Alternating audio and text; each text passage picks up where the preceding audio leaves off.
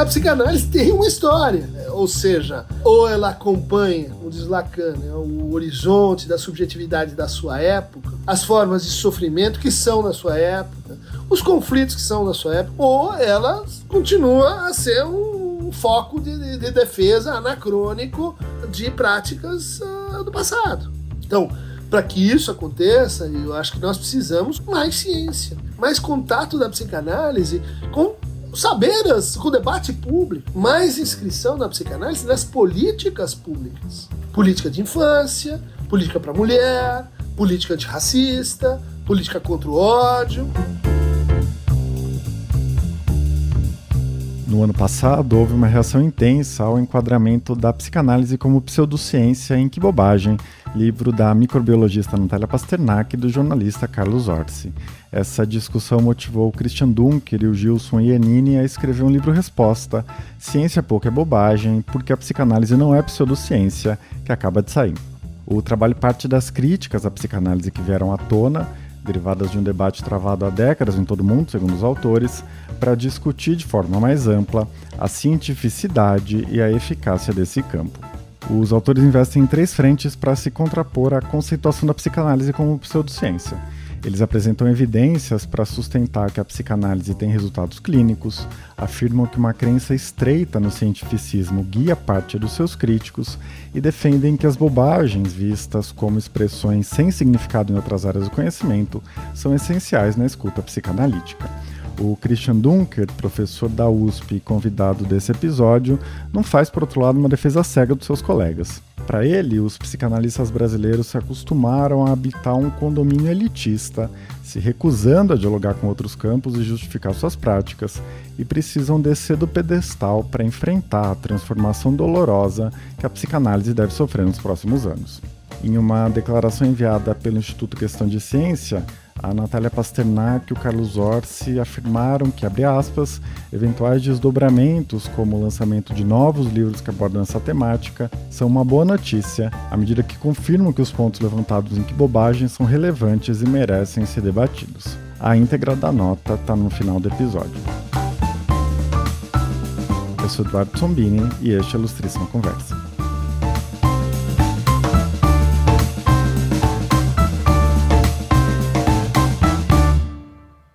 Christian, seja muito bem-vindo à Ilustríssima Conversa, é um prazer enorme ter você aqui mais uma vez, né, e começar 2024 com essa entrevista.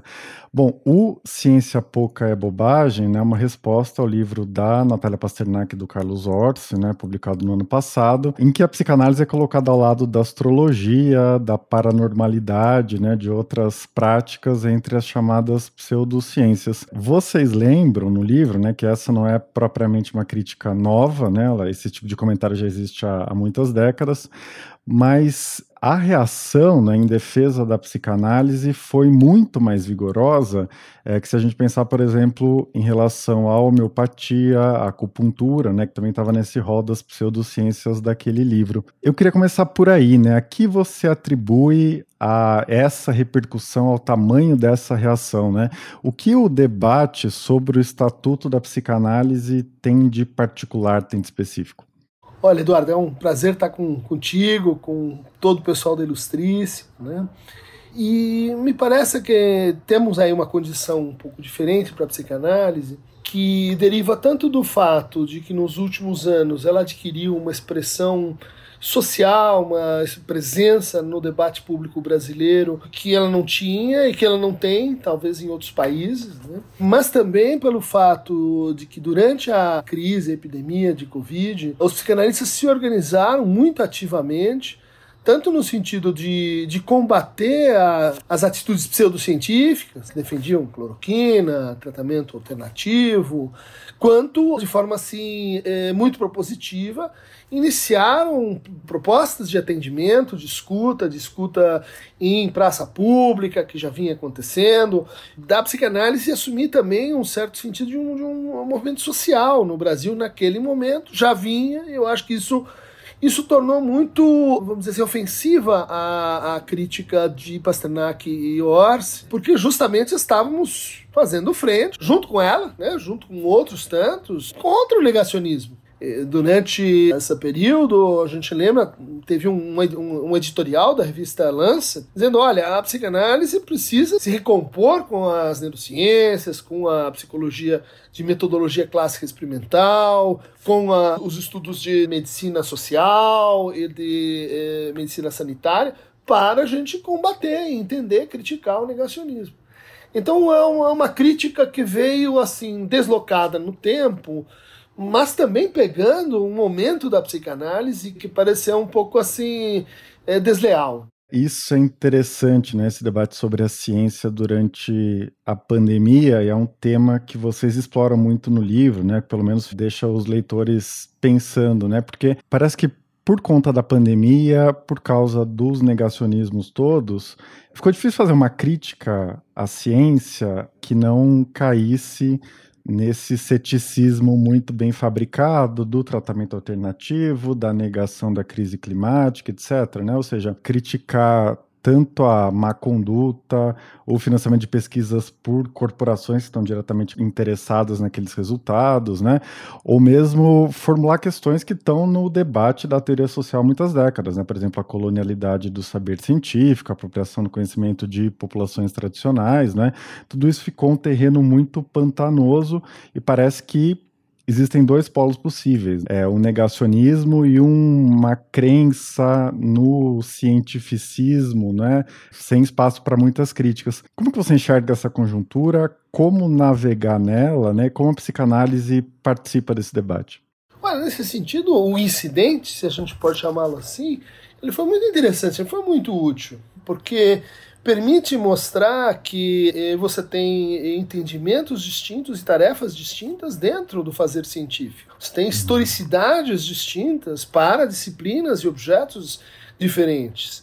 Então, essa ideia da unidade das ciências, que está um pouco no livro que a gente está questionando, ela existe quando, do outro lado, você tem posições muito erráticas, né? Terraplanismo, quando você tem posições que são justamente acríticas, né? Vamos chamar assim, claro, segundo um certo modelo do que a gente entende por crítica. E eu acho que a psicanálise ela tem uma relação com a ciência que é dupla, né? Por um lado, enquanto prática terapêutica visa se subsidiar em achados da ciência e não contrariá-los, pelo menos. Mas, por outro lado, ela informa esse lado cético do cientista de pôr à prova e de não aceitar afirmações e ilações sem que os argumentos, sem que a tarefa crítica tenha sido propriamente realizada. Então, há esse duplo pertencer da psicanálise e há partes, possivelmente, né, da psicanálise que escapam inteiramente a essa problemática, né, onde se há uma fundamentação, ela deveria ser buscada na filosofia da ética, na filosofia social ou algo assim, né? Então, ao mostrar a complexidade de uma questão como essa e dizer ao mesmo tempo, olha, genericamente a gente pode falar assim em a ciência e do outro lado você vai colocar o quê? A ideologia, você vai colocar a metafísica, você vai colocar as formas religiosas, você vai fazer oposições desse tipo. Mas para isso você vai forçar um pouco uma unidade que é produzida por uma contingência. Por outro lado, se você vai então apurando as coisas, o público, né, especialmente aquele que consome divulgação científica, aquele que às vezes domina bem uma área, mas não vai dominar a outra, aquele que está numa situação mais ou menos homóloga com o seu fazer, né, em termos de justificação e de inscrição da sua prática no debate público, vai se beneficiar também dessa verticalização, dessa complexidade do assunto. Isso, acho que faz bem para a divulgação científica. Você falou na primeira resposta, né, de que essa inclusão da psicanálise no livro soou desleal, né?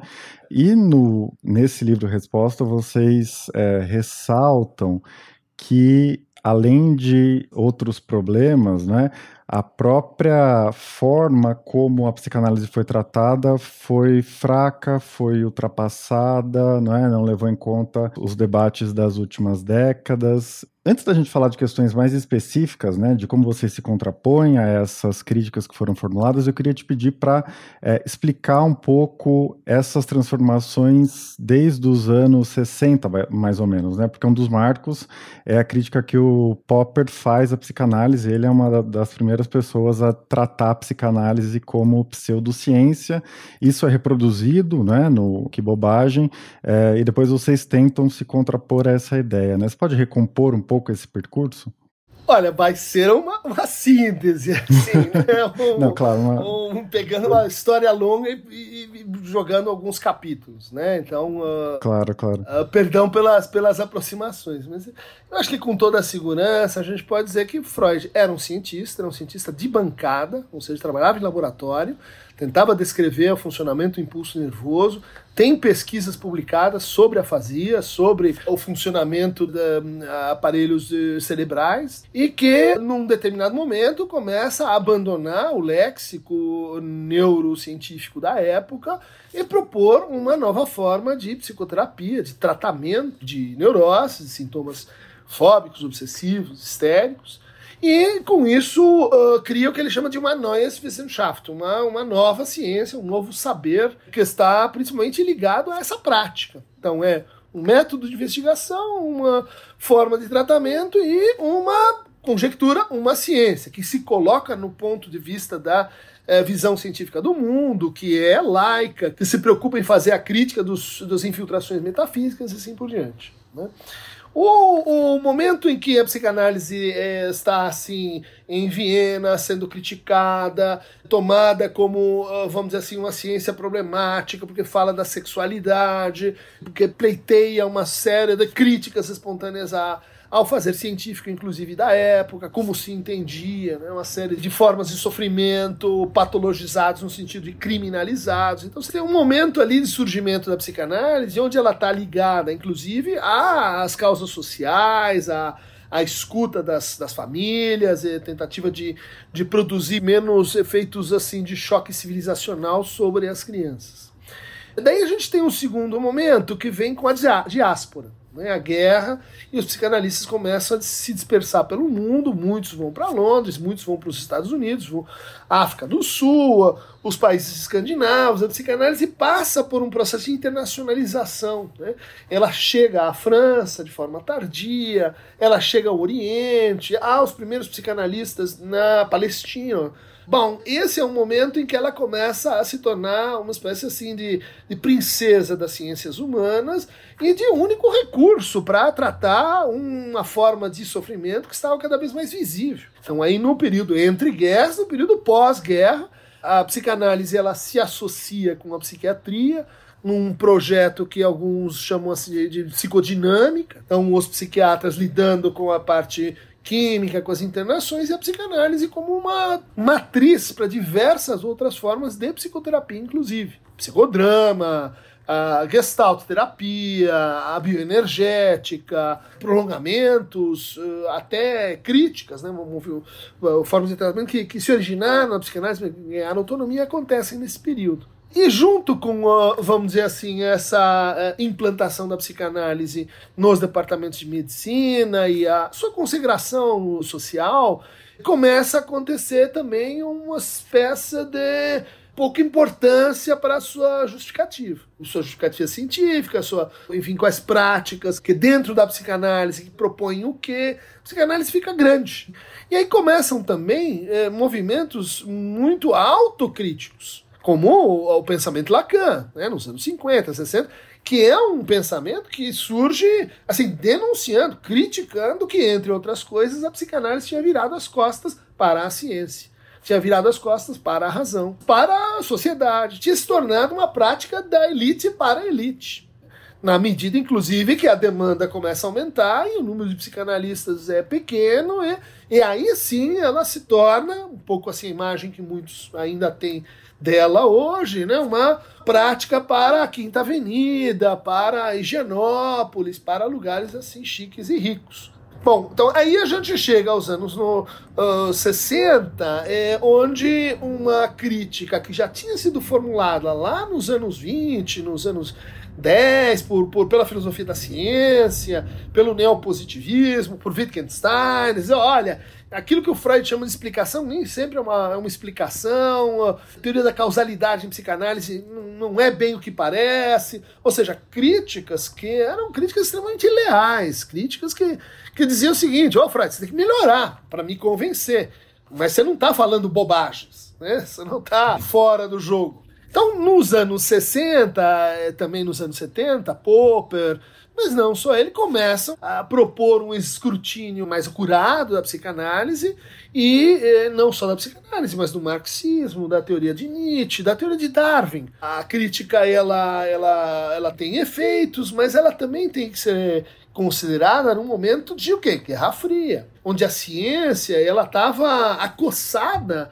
por usos espúrios. Por usos da psiquiatria nos gulags russos, da psiquiatria para silenciar e ajudar a tortura, a psiquiatria como parte, né, e a psicanálise dentro da psiquiatria como parte de um programa de poder. Então aí a gente tem um momento que passa por essas críticas e antecede o que a gente poderia chamar uma nova época, aí a partir dos anos 80, em que você tem a descoberta dos antidepressivos, você tem todo um horizonte de promessa para um novo tratamento para os transtornos mentais, você tem as neurociências com uma nova plataforma metodológica para a cientificidade dentro da psicologia. Você tem reformulações que produzem um divórcio entre psicanálise e psiquiatria, e aí sim Freud está morto. Então, capa da Time, a psicanálise pertence ao passado, em grande medida porque os psicanalistas, né, abandonaram o debate científico mais duro, porque os psicanalistas não pensaram direito, inclusive as próprias diferenças que foram surgindo dentro da psicanálise. Ciência para Winnicott talvez seja diferente da ciência para Bion, ou para Freud, ou para Lacan, ou para psicanálise relacional. Daí que muitos dizem, é um juízo difícil de fazer, porque a psicanálise é muita coisa, a psicanálise são abordagens muito distintas. E aí, a partir dos anos 80 e até os anos 2000, 2008, vigora um tempo de autoexclusão, os psicanalistas dizendo, olha, eu não quero saber de diagnóstico, porque diagnóstico é coisa da psiquiatria, eu não quero saber de universidade, né? Havia essa era uma discussão séria entre os lacanianos, sai da universidade, porque a universidade ela produz um tipo de saber que não interessa. Psicanalistas não queriam saber das sociedades, conflitos sociais, psicanalistas queriam saber dos seus condomínios, elite para elite. E isso teve um preço, né? Teve um preço porque as críticas do Popper, e reforçadas pelas críticas de Sassa e companhia, da antipsiquiatria, elas foram se impondo e foram se somando aos novos tratamentos, de tal maneira que hoje, em muitos países, a psicanálise se reduziu muito, se tornou uma coisa assim, francamente obsoleta. Em parte por causa do psicanálise, em parte por causa desse movimento. Mas a partir de 2008... há uma retomada desse processo. Os psicanalistas começam a se interessar mais por outras metodologias, começam a descer um pouco do pedestal, a conversar mais com as pessoas. Psicanálise, por exemplo, no Brasil, na Argentina, mas em muitos outros lugares. Psicanálise está crescendo no mundo. Tailândia, Israel, a Palestina, a Ucrânia, a Hungria, em todos os lugares, em função também, né, da nossa forma de vida. Cada vez mais demandante, né? Cada vez mais complexa do ponto de vista de tratamento de conflitos. Linguagem digital, um trabalho danoso, muitas vezes em relações que demandam algo mais do que a medicação. Porque nesse tempo, nesse interim, a gente teve também um esgotamento daquela esperança, né? Os antidepressivos estão aí, as pessoas tomam, dá uma ajuda, mas não resolve. Em outros casos resolve, mas aquela esperança, Prozac, a pílula da felicidade, não se confirmou. E também não se confirmaram muitas expectativas que a gente tinha com as neurociências. Não em relação aos seus objetivos epistêmicos, né? As descobertas continuam assim fantásticas. Mas conhecer o cérebro é diferente de transformar vidas. Uhum. E a gente esperava que a relação fosse ir mais rápido. Do tipo genoma. Olha, agora a gente tem o genoma aqui descrito. Vamos tratar as doenças genéticas. Não é tão simples. Porque o genoma não era o que a gente achava, porque o cérebro não era o que a gente achava, é porque o cérebro reage à linguagem, a linguagem reage ao cérebro, e antigas questões então acabaram voltando, né? Junto com melhores técnicas de comparação e verificação de eficácia que mostraram que a psicanálise, sim, cura, reverte sintomas, faz com que as pessoas melhorem dos seus transtornos mentais. Mas, longa história é curta. Claro, com certeza. Precisa sempre sintetizar muito, né, para fazer caber no tempo. Mas eu queria te pedir para falar um pouco mais sobre esse último aspecto, né, essa ideia de que a psicanálise funciona, porque vocês no livro assumem essa posição de a gente não vai ficar no condomínio, a gente vai travar esse debate sobre o estatuto científico da psicanálise com o público externo, com os críticos externos.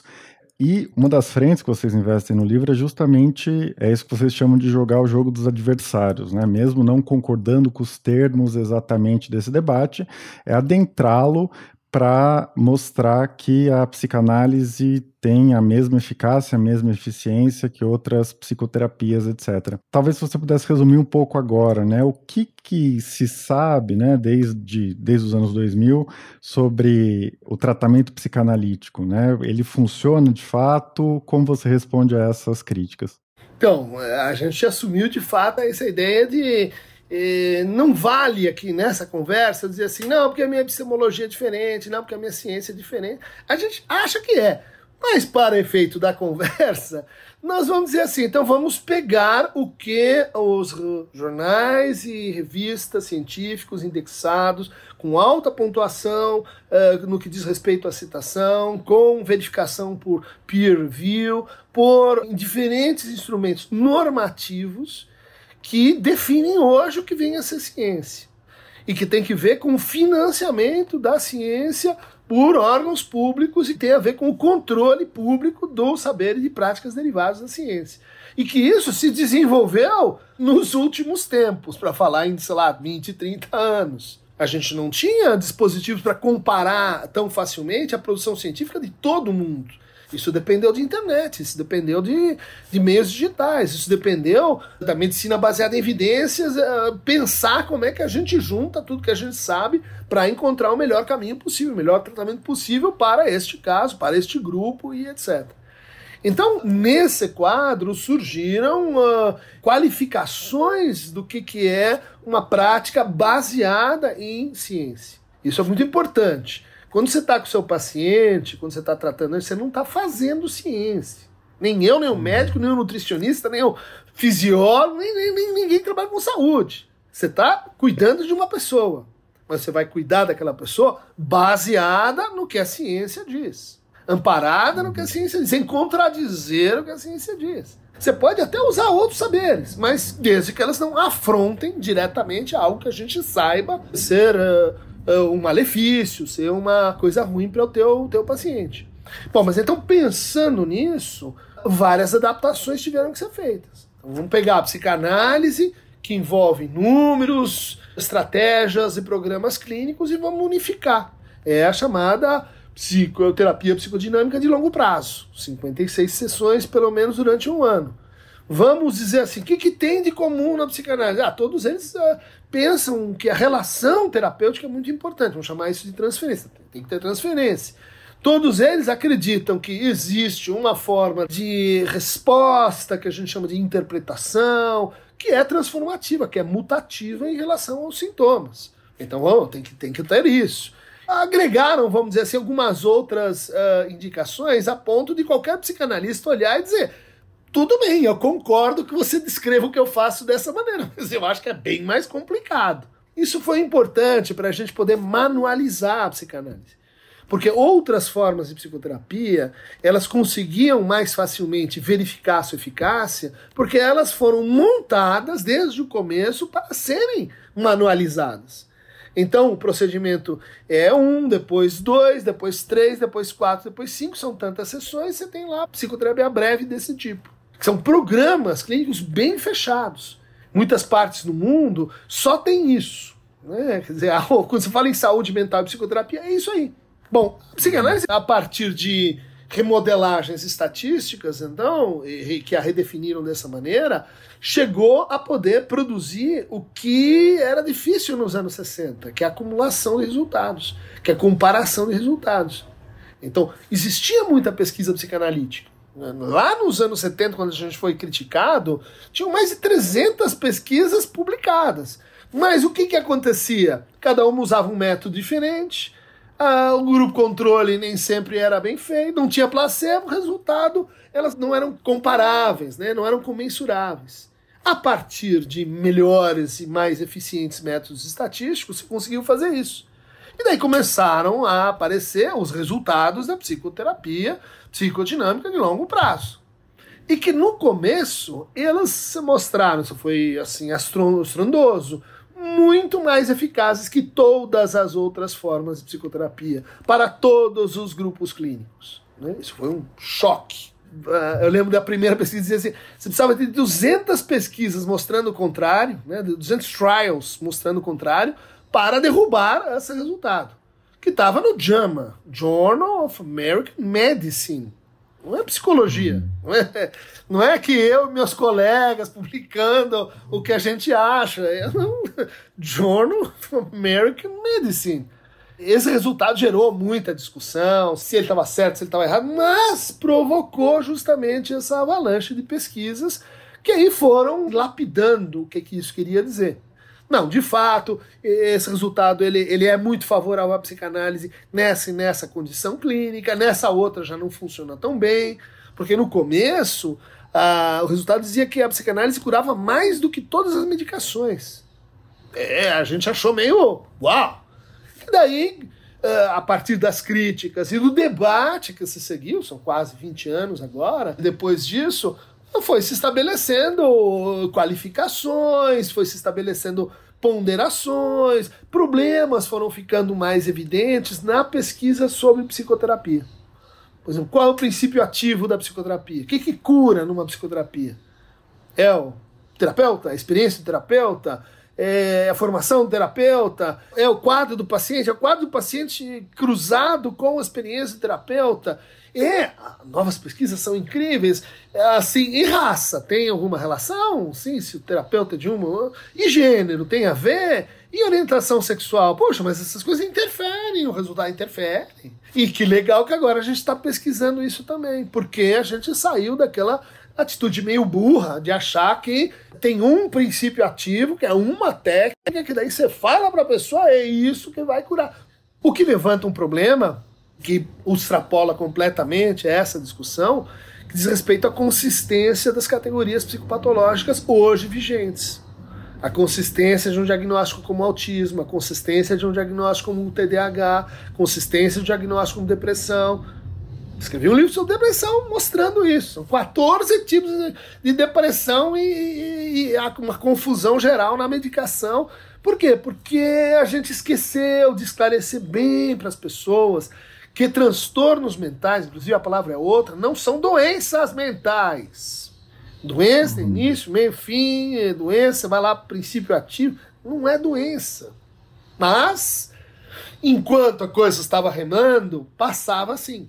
Christian, vocês na introdução dizem, vocês usam essa figura do palhaço, né? Vocês dizem que o psicanalista já foi comparado com um palhaço que engana as pessoas com um ilusionismo aqui e ali. E um dos pontos que vocês exploram, que você é uma das bases, na verdade, do seu último livro, que pôde conversar aqui sobre a depressão, né? Essa ideia de que a palhaçada importa, a bobagem, né, que é o termo que aparece nos dois títulos, importa, né, que o que não é de uma realidade externa, verificável, manualizada, que pode ser encarada como uma patologia com esses e esses sintomas, mesmo as coisas que são socialmente criadas, inventadas, elas moldam a nossa experiência, elas governam as nossas vidas de alguma maneira e portanto, elas importam, né?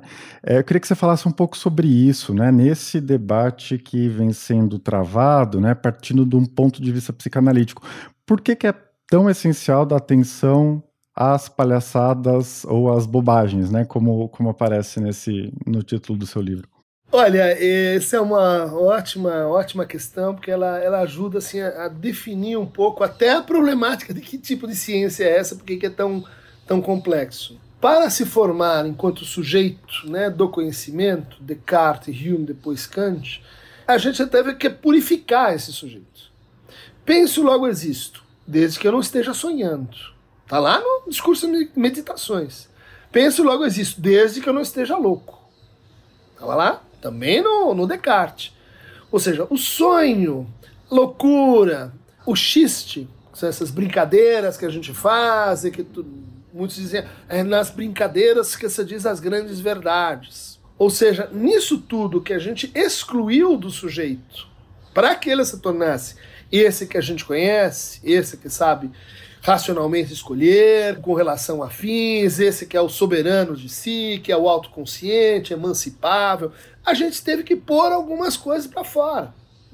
E essas coisas que foram excluídas, metodicamente, discurso do método, chama o texto de Descartes, elas assumiram que papel, que estatuto? Elas são bobagens. Os sonhos são bobagens. Não precisa ligar para eles, não tem nenhum sentido. Esses lapsos que a gente faz, eu ia dizer pai desse pau, isso não precisa ser explicado, isso não precisa ser entendido. Assim também, os neuróticos se relacionam frequentemente com os seus sintomas. Eu tenho medo de elevador, mas isso é uma bobagem. Eu vou de escada, não tem problema para mim. Eu tenho medo de rato. Eu sei que o rato é inofensível, me queimou, mas eu tenho medo. Para mim isso é uma bobagem. E às vezes a gente vê essa bobagem destruindo a vida das pessoas. Eu tenho ejaculação precoce, mas isso é uma bobagem, sabe? É uma besteira. Sua esposa acha o que disso? Ah, não sei, não tem a ver, sabe? É uma bobagem. Sistematicamente a gente desqualifica aquilo que, pela própria teoria freudiana, a gente teve que negar para se tornar esse sujeito que a gente é. Isso não quer dizer, então, que a gente saiba perfeitamente como funciona o retorno disso que a gente negou sobre nós. O retorno na forma do sintoma, o retorno na forma do sonho, o retorno na forma das piadas, o retorno na forma das transferências. Amo sempre da mesma maneira e erro sempre da mesma maneira nas minhas relações amorosas. Você vai dizer, isso é uma doença? Não é, mas isso faz as pessoas sofrerem, né? E o que elas dizem? Elas dizem, eu sei que eu não posso fazer isso. Eu já aprendi, porque eu já fiz, já deu errado 5 vezes. Eu faço de novo. E, poxa, mas por que a gente não age em conformidade com o que a gente sabe? A bobagem, ela é sistematicamente o jeito como a gente diz, não quero saber. E o que é isso, não quero saber? É o próprio anti-ciência. Escuta, olha lá, evidências, está aumentando a temperatura, a gente vai terminar mal. Não, isso é bobagem. Isso é bobagem inventado por esse grupo, por outro grupo e etc. Então a bobagem, a besteira, a loucura, aquilo que o palhaço representa. Ele é a antípoda, ele é o personagem do que está fora do sujeito que a gente espera. Ele existe, ele está aí, ele merece ser escutado. Se você não o escuta, em geral a coisa piora. E o que você acha que é a atitude mais científica diante disso tudo? Dizer, quero saber como isso funciona, vamos investigar da maneira que a gente pode, mas aí não vai dar para usar aquele mesmo método. Por quê? Porque aquele mesmo método foi feito para aquele mesmo sujeito que se constituiu a partir da explosão disso. Ah, tá, mas então, se não pode usar aquele método, então não é ciência. Será que pode ser que nesse caso a gente tenha que levar em conta um método que faça algumas concessões, mas que não apela para entes mágicos, anjos, duendes, coisas assim. Permanece dentro da razão, permanece dentro da crítica cética, permanece dentro da ambição de tornar um conhecimento, um saber público verificável e justificável. No fundo, qual é a atitude mais científica? Olhar para a bobagem e dizer como é que a gente explica isso, como a gente entende isso. E não desqualificar moralmente. Nós falamos pela psicanálise, mas essa atitude, ela nos parece assim meio, vamos dizer assim, de síndico de condomínio, sabe?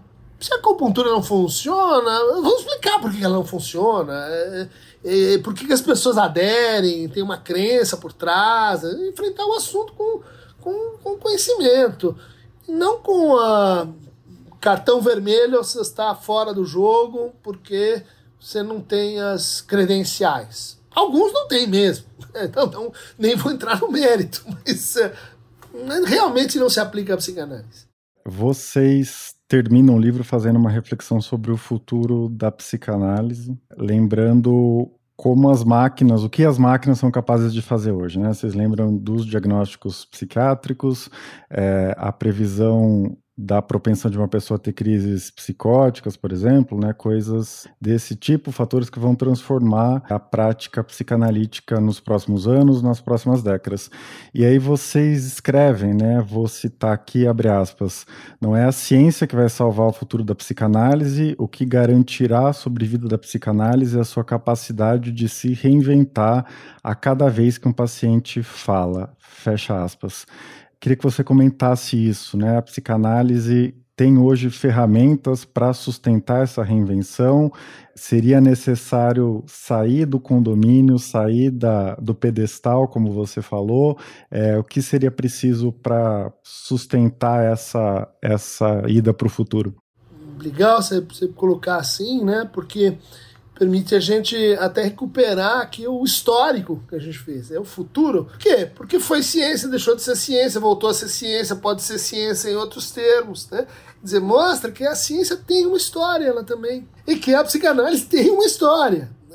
Ou seja, ou ela acompanha, como diz Lacan, né, o horizonte da subjetividade da sua época, as formas de sofrimento que são na sua época, os conflitos que são na sua época, as determinações que são na sua época, ou ela continua a ser um foco de defesa anacrônico de práticas do passado.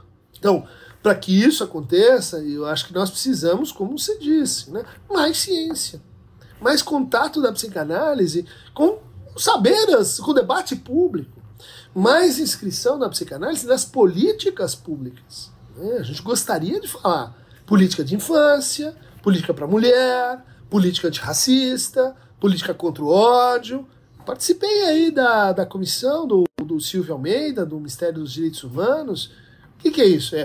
Psicanalista, vem aqui porque a gente tem questões para enfrentar que tem que ver com sair um pouco daquilo que vocês sabem exatamente fazer no consultório e colaborar com os outros em processos de produção de afeto, de manipulação de pessoas, de retórica de engajamento alienante, enfim, participar do debate, né? Quer dizer, nas políticas públicas, na ciência, na cultura.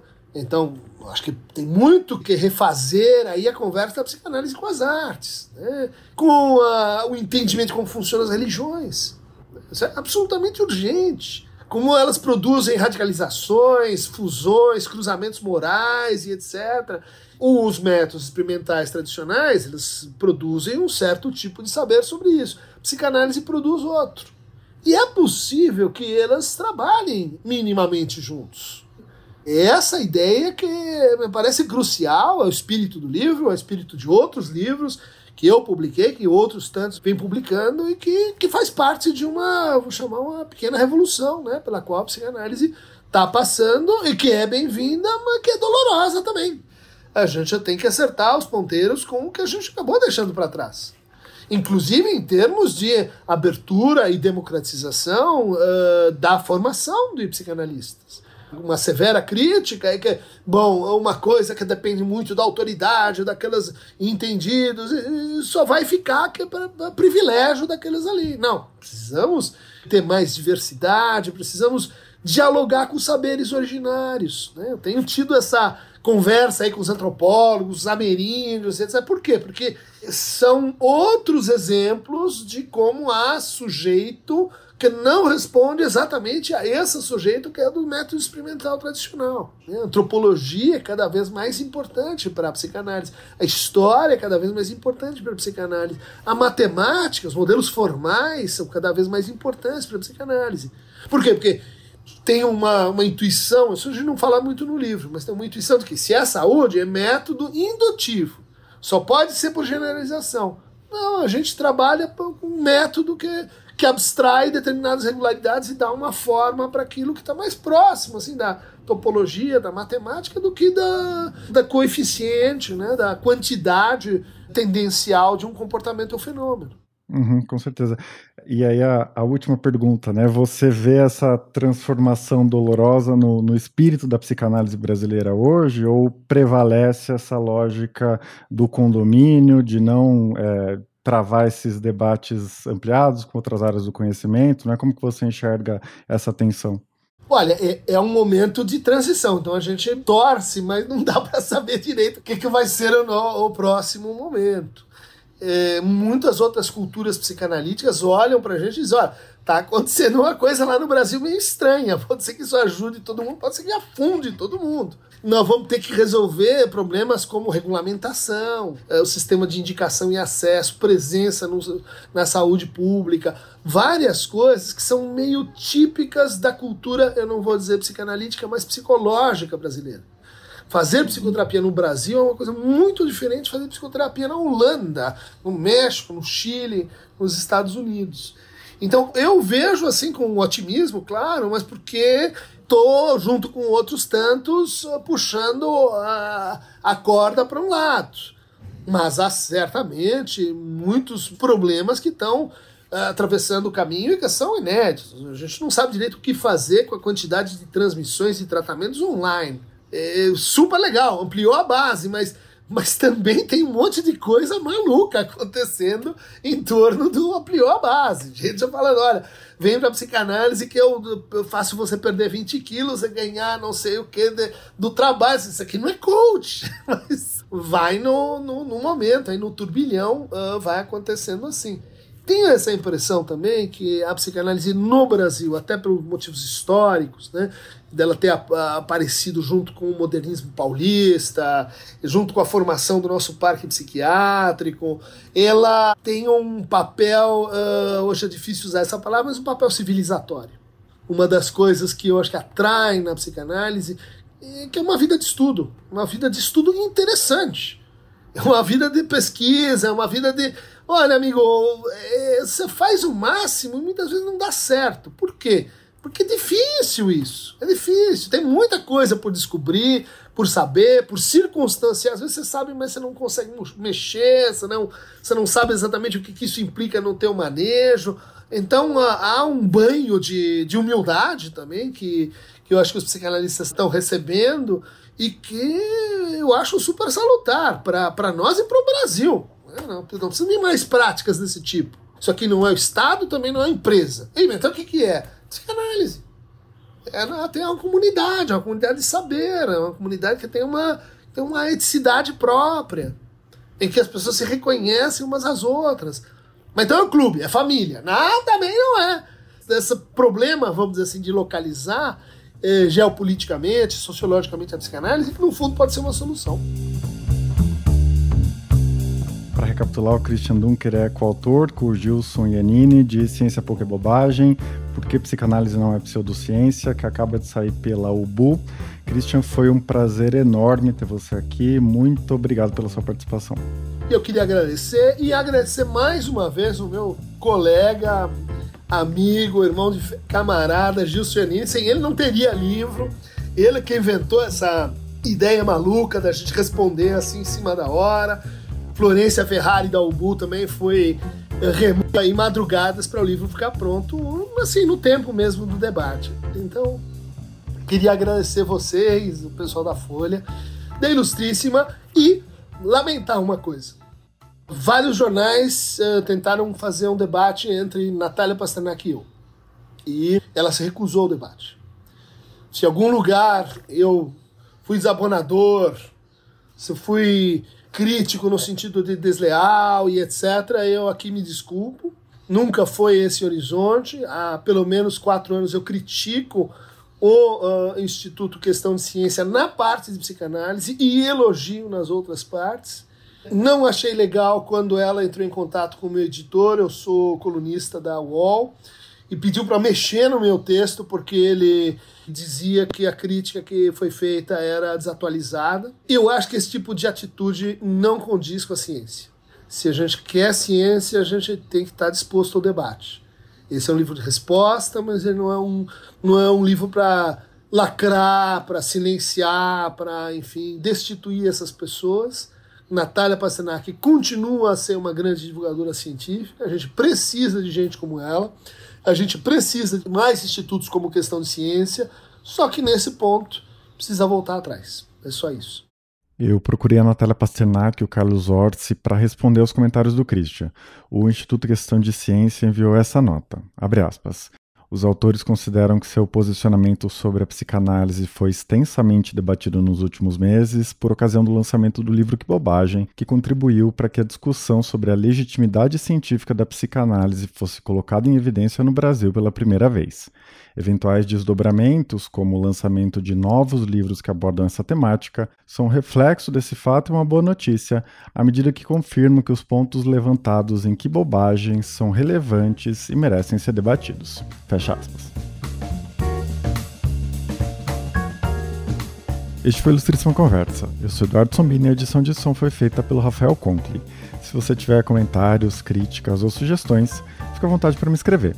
Pode ser pelo meu e-mail eduardo.sombini@grupofolha.com.br ou pelo Instagram ou Twitter. A gente se vê daqui a 2 semanas. Até lá!